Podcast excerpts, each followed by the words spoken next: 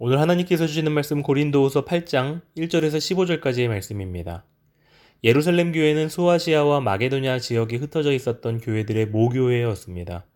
교회는 예루살렘에서 시작이 되었고 핍박으로부터 피해 흩어진 아, 믿음의 사람들이 지역 곳곳에 교회를 세웠죠.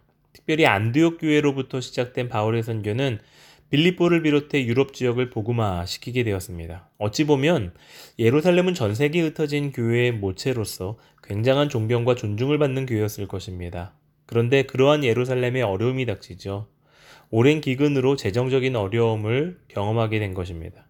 그래서 바울은 자신이 개척한 교회들에게 예루살렘 교회를 위한 구제 헌금을 모금하려고 했습니다. 그런데 그 모금이 고린도 교회에서 제대로 되지 않았던 것 같습니다. 그래서 바울은 마게도냐 교회에 예를 들어가며 고린도 교회 성도들에게 구제헌금을 격려하고 있는 것입니다.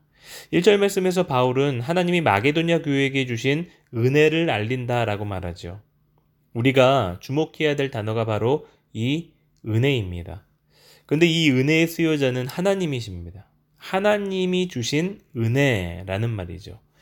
마게도냐 교회의 구제연금의 동기부여는 하나님께 받은 구원의 감격에 대한 은혜였던 것입니다. 그래서 그들은 한 번도 만나본 적도 없고, 아니, 앞으로도 만나볼 일이 없을 것 같은 예루살렘 교회와 성도들을 위해서 구제헌금을 했던 것입니다. 그런데 그들이 넉넉해서 구제를 했던 것이 아닙니다. 2절 말씀에서 보시는 바와 같이 그들도 환란과 시련 한복판에서 풍성한 연보를 넘치도록 했다는 것입니다. 그들은 억지로 헌금을 하지 않았습니다. 바울의 강압을 통한 헌금도 아니었습니다. 3절 말씀처럼 그들이 자원하여 힘이 지나도록 했던 것입니다. 이러한 헌신이 어떻게 나오는가? 그것이 바로 은혜를 경험한 사람들에게서 가능한 것입니다. 재미있는 것은 이 은혜라는 단어를 원어로 카리스라고 하는데 이 카리스라는 단어는 세 가지 의미로 사용됩니다. 첫 번째는 복음의 은혜입니다. 그리고 두 번째는 성도를 위한 구제 헌금입니다. 그리고 세 번째는 하나님을 향한 감사입니다. 다시 말씀드리면 은혜는 은혜라는 추상적인 명사로 끝나지 않습니다. 은혜는 구제와 감사라는 실제적이고 역동적인 동사로 끝나는 것입니다.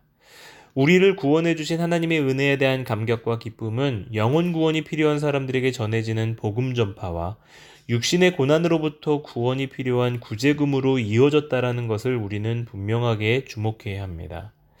이러한 모습을 보고 우리는 은혜를 흘려보낸다라고 표현하죠. 은혜의 특성은 머물지 않고 흘러간다라는 것입니다. 그렇습니다. 받은 은혜는 어떤 방법, 어떤 환경, 어떤 장소에서건 흘러가게 되어 있습니다. 본문을 묵상을 하면서 예전에 겪었었던 한 일이 기억이 났습니다.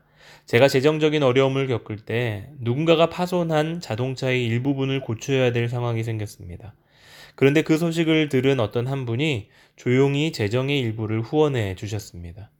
저는 그 후원금의 액수보다 하나님이 사람을 통해 나를 잊지 않으시고 은혜를 주신다라는 감사가 넘쳤습니다.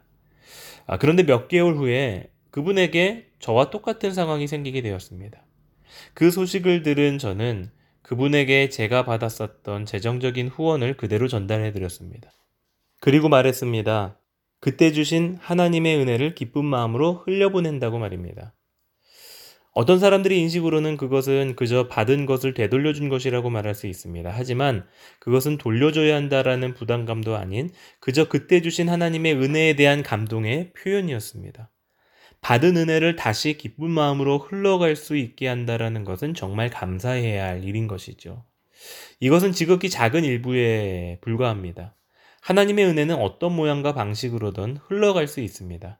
중요한 것은 혹시 우리가 그것을 깨닫지 못하고 모아두고 있는 것이 아닌지 생각해 보아야 한다는 것입니다.